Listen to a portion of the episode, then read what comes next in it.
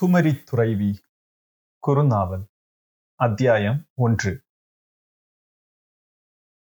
சித்திரை மாதம் வளர்பிறை நாலாம் நாளாகிய இன்று வேணாட்டின் இரண்டாம் தலைநகராகிய இரணியசிங்கநல்லூரில் இருந்து அரசர் கொடி கொண்டிருந்த தலைநகரான திருவாழும்கோட்டுக்கு ஒற்றை குதிரையில் தனியாக சென்று கொண்டிருக்கும் என் பெயர் தென்குளம் கட்டளைக்காரன் வீரமார்த்தாண்டன் உதயன் செண்பகராமன்.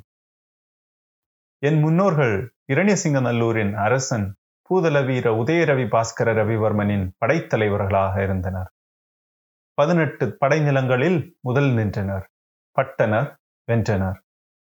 சோழர்களால் இரணியசிங்கநல்லூர் வெல்லப்பட்டு பாஸ்கர ரவிவர்மன் கொல்லப்பட்ட போது நாங்கள் வேளிமலை வழியாக தென்மலைகளுக்கு குடியேறினோம்.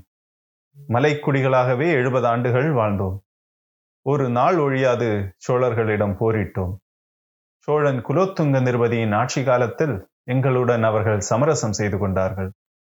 இரணிய சிங்கநல்லூர் அருகே நட்டாலத்தில் எங்களுக்குரிய குடிநிலமும் ஆலய உரிமைகளும் திரும்ப அளிக்கப்பட்டன.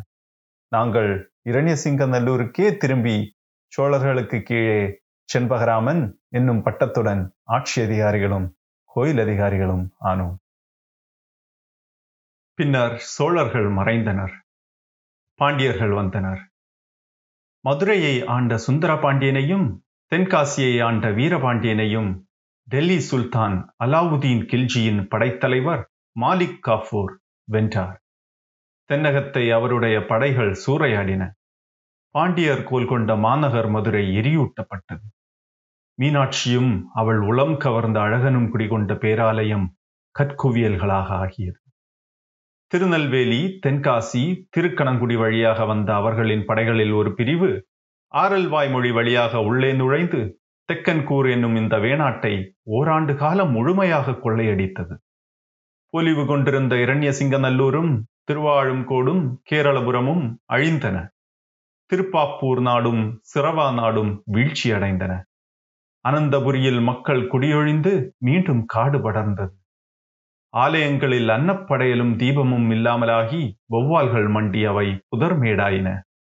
இரண்டு ஆண்டுகளில் வேணாடு மீண்டும் எழுந்தது. ஆனால் திருக்கணங்குடியிலும் திருநெல்வேலியிலும் ஸ்ரீவில்லிபுத்தூரிலும் காவல் படைகளை நிறுத்திக் கொண்டு மதுரையை சுல்தான்கள் ஆட்சி செய்தனர். சிராப்பள்ளி அரசே அவர்களுக்குரியதாகியது. அவர்கள் தஞ்சையையும் செஞ்சியையும் தாக்கி பிடித்துக் கொண்டனர். காஞ்சியையும் அப்பால் வேலூரையும் அவர்கள் பிடித்து அங்கெல்லாம் படை நிறுத்தி ஆட்சி செய்தனர். ஆனால் அவர்கள் தங்களுக்குள் போரிட்டு போரிட்டு அழித்துக் கொண்டனர். ஏனென்றால் அவர்கள் அனைவருமே சமமான குலமும் குடியும் கொண்டவர்கள். நாழி நாழிக்குள் நுழைவதில்லை என்பது அரச நீதி. மதுரையின் ஆற்றல் குன்றிய போது திருப்பாப்பூர் அரசு முதலில் கப்பம் அளிப்பதை நிறுத்தி தனியரசாகியது. சிரவா அதன் பின் தனியரசாகியது. சேரன் மாதேவி முதல் நெடுமங்காடு பாரசாலை வரை நிலம் விரிந்து கிடந்த வேணாடும் தனியரசாக மாறியது. எல்லைகளை காக்கும் பொருட்டு எட்டு படைகள் உருவாக்கப்பட்டன. இரண்டு படைகள் அனந்தபுரியில் சிரவான் நாட்டு எல்லையிலும் இரண்டு படைகள் பாரசாலையில் திருப்பாப்பூர் எல்லையிலும் நின்றன. பாண்டி நாட்டு எல்லைகளை பேணும் பொருட்டு நான்கு படைகள் அமைக்கப்பட்டன.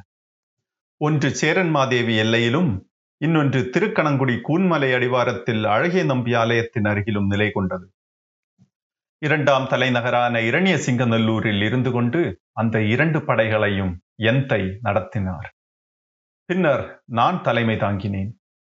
கோட்டாரிலும் களக்காட்டு எல்லையிலும் மணக்குடி காயல் கரையிலும் சிவீந்திரத்திலும் புலியூர் குறிச்சி உதயகிரி கோட்டையிலும் நூற்றுவர் கொண்ட விரைவு குதிரைப்படைகள் காவல் இருந்தன.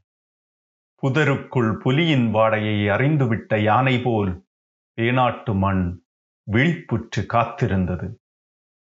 மதுரை அரசு மாலிகாஃபூரிடம் வீழ்ச்சி அடைவது வரை வேணாட்டை ஆட்சி செய்த மகாராஜா ராமவர்ம குலசேகரன் பிரியதர்சனன் உடைய நிறுவதுங்கர் மகாவீரர்.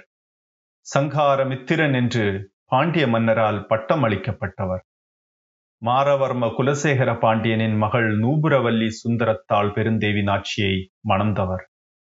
அவர் ஆண்ட காலகட்டத்தில் இங்கே பாண்டியர்களின் கோல் ஓங்கி நின்றது. அவருக்கு பின் அவர் மருமகன் பரசுராம பிரியன் வீரமார்த்தாண்டவர்மன் கொள்கொண்டு அமர்ந்தார். அவருடைய ஆட்சியில் மதுரை சுல்தான்களுக்கும் அவர்களின் பெயர் சொல்லி வந்த அத்தனை பேருக்கும் கப்பம் அளித்து நாடு கருவூலம் வறண்டது. ஆனால் மழை பொய்க்காமல் கழனிகளும் காடுகளும் செழித்திருந்தமையால் பசியின்றி நீடித்தது. மதுரை சுல்தான்கள் வீழ்ந்ததுமே எழுந்தது. அவருக்கு பின்னால் ஆட்சி செய்ய வந்த மகாராஜா சக்கரவாகன் பிரியநந்தனன் வீரகேரளவர்மனின் ஆட்சி காலத்தில் இங்கே உட்பூசல்களே நிறைந்திருந்தன. கோயில் அதிகாரிகள் அரசர்கள் போல் நடந்து கொண்டனர். மாடம்பிகள் அவர்களுடன் சேர்ந்து கொண்டு கப்பமும் பாரமும் அளிக்காமலாயினர் திருப்பாப்பூரும் சிறவாயும் தொடர்புற்று சென்றன. திரும்பாம்பரம் நாட்டை கைப்பற்ற மகாராஜா அனுப்பிய சிறிய படை நெடுமங்காடு செல்லும் வழியிலேயே தோற்கடிக்கப்பட்டது. அதில் தப்பியவர்கள் நெடுமங்காடு மலையில் ஏறி மறைய திருப்பாம்பரம் அம்மராணி வலிய சிறுதை தம்புராட்டியின் படைகள் பாரசாலை ஆலயம் வரை வந்து கொள்ளையடித்து விட்டு சென்றன. மகாராஜா வீரகேரளவர்மா தனிமையானவர். தோல்வி அவரை மேலும் தனிமையாக்கியது. ஆகவே குடியில் விழுந்தார். அவரை அரண்மனையில் எவரோ நஞ்சூட்டி கொன்றனர். அவர் மருமகன் ரவிவர்ம குலசேகரன் ஆட்சிக்கு வந்து முப்பத்து மூன்று ஆண்டுகள் ஆட்சி செய்தார். கடைசி காலத்தில் மகாராஜா ரவிவர்ம குலசேகர தம்புரான் ஆட்சி செய்தார் என்று சொல்ல முடியாது. திருவாழும்கோட்டு அரண்மனைக்குள் பாதுகாப்பாக இருந்து கொண்டார் என்று சொல்ல வேண்டும். அவர் சூளை நோய் கண்டு மறைந்தபோது அவர் மருமகன் வீரகேரளன் வரகுணன் ஆட்சிக்கு வந்தார். அவருக்கு அப்போது இருபத்தோரு வயதுதான். அவர் எட்டாண்டுகளே ஆண்டார். அவர் மறைந்த பின் அவருடைய நான்கு மருமகன்களும் தங்களுக்குள் போரிட்டு ஆற்றழழிந்தனர் நாடு எருமை பூசலிட்ட ஆம்பல் குளம் என கிடந்தது. மதுரையில் சுல்தான்களின் அரசு சீரழிந்திருந்தது. திருக்கணங்குடியில் நின்றிருந்த சுல்தான்களின் படைத்தலைவன் அன்வர் கான் மதுரைக்கே சென்று விட்டான். அவனுக்கு சுல்தானாக வேண்டுமென ஆசை இருந்தது. செல்லும் வழியில் அவனுடைய வாழ்தாங்கியாகிய சொந்த மருமகன் அகமது கான் கழுவுமலை பாளையத்தில் வைத்து மாமனுடன் முரண்பட்டு படைத்தலைமையை கைப்பற்றி கொண்டான். அவனை எதிர்த்து அன்வர் கானின் தளபதி அசம் கான் போரிட்டான். திருக்கணங்குடியில் சுல்தான் படை இரண்டாகி ஒன்றோடொன்று போரிட்டது. ஆறு மாத போருக்கு பின் சிதறியழிந்த படைகள் திண்டுக்கல்லுக்கும் சிவகங்கைக்குமாக பரவின. ஆங்காங்கே எஞ்சிய உதிரி சுல்தான் படைகளை கயத்தாறு பாண்டியர்களும் தென்காசி பாண்டியர்களும் களக்காடு பாண்டியர்களும் தாக்கி அழித்துக் கொண்டிருந்தனர். அதன் பின் அவர்களுக்குள்ளே பூசல் வந்தது. அத்தனை பாண்டியர்களும் அவர்களே முதன்மை பாண்டியர்கள் என நினைத்தனர்.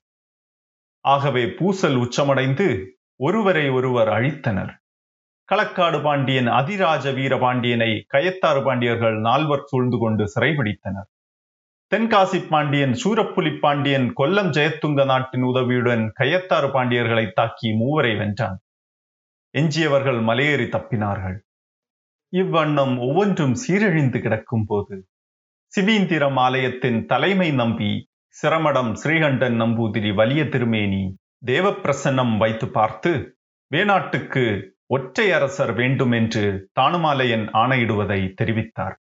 ஒற்றை அரசன் ஒரு முடி தாங்கி ஒரு கோல் ஏந்தி வந்து பூஜை அளித்தாலன்றி இனி அன்னம் கொள்ளப் போவதில்லை என்று தானுமாலையன் அறிவித்தார். முன்னுதித்த நங்கை சந்நிதியில் வேலேந்தி துள்ளிய பெருவண்ணான் அச்சுதன் மலையன் இனி ஒரு கோல் ஏந்திய முடிமன்னன் அளித்தாலொழிய படையல் ஏற்பதில்லை என அம்மை சொல்லிவிட்டதை கூறினார். வேணாடெங்கும் பலவகை நிமித்தங்கள் தோன்றலாயின. ஊருக்குள் இருமுறை புலி புகுந்தது. திருவட்டாறு ஆதிகேசவன் சந்நிதியில் படமெடுத்த ராஜநாகம் தோன்றியது. கொடுங்கோடையில் வள்ளியாற்றிலும் தாமிரவர்ணியிலும் பெருவெள்ளம் வந்து ஊர்களைச் சூழ்ந்தது. ஆங்காங்கே தேவப்பிரசனமும் நாட்டுக்குறியும் வைத்து பார்த்தபோதும் அதுவே திரும்ப திரும்ப தெய்வங்களால் சொல்லப்பட்டது. ஆகவே வேணாட்டின் நூற்றெட்டு கரைமாடம்பிகளும் ஏழு ஸ்வரூபங்களின் அம்மச்சிகளும் திருவாழும்கோடு ஆலயத்தின் அரசமர முற்றத்தில் கூடி மறைந்த மன்னர் வீரகேரளன் வரகுணப் பெருமாளின் மருமகனாகிய ஆதித்யவர்மனை அரசன் என தேர்வு செய்து வில்லடையாளம் அளித்து முடிசூட்டினர். அவர் ஆதித்ய வரகுணன் சர்வாங்கநாதன் என்னும் பெயரில் அரசனானார். மகாராஜா ஆதித்ய வரகுணன் ஏழே மாதங்களில் போரிட்டுக் கொண்டிருந்த மருமகன்களை சிறைபிடித்து நாட்டில் அமைதியை உருவாக்கினார். அவர்களுக்கு ஆளுக்கு ஒரு அரண்மனை கட்டி கொடுத்து என் தந்தையின் தனிப்பொறுப்பில் விட்டார். அரண்மனையில் அச்சிகளுடன் அவர்கள் அரச முறைப்படி சிறையிருந்தனர். திருவட்டாறு கோயிலில் சுல்தான் படைகள் இடித்தழித்த பகுதிகளை மகாராஜா மீண்டும் கட்டினார். வடசேரி கிருஷ்ணன் கோயிலையும் திருவாழும்கோடு மகாதேவர் ஆலயத்தையும் எடுத்து கட்டி உழுமை செய்தார். கேரளபுரம் ஆலயத்தை பழுது நீக்கினார். ஆலயங்களுக்கு நிவந்த கொடைகள் வழங்கி அன்றாட பூசைகளும் நாளொழுங்குகளும் முறையாக நடைபெற வழிவகுத்தார். வள்ளியாற்றிலும் தாமிரவர்ணியிலும் உடைந்த கரைகள் சீரமைக்கப்பட்டன. நூற்றி ஐம்பது குளங்கள் தூர்வாரப்பட்டன. வேணாட்டு மகாராஜா வலிய உடையது ஆதித்யவர்மா பொன்னு தம்புரான் முப்பத்தாறு ஆயுதங்களை இரண்டு கைகளாலும் ஏந்தி போரிடும் பெருவீரர்.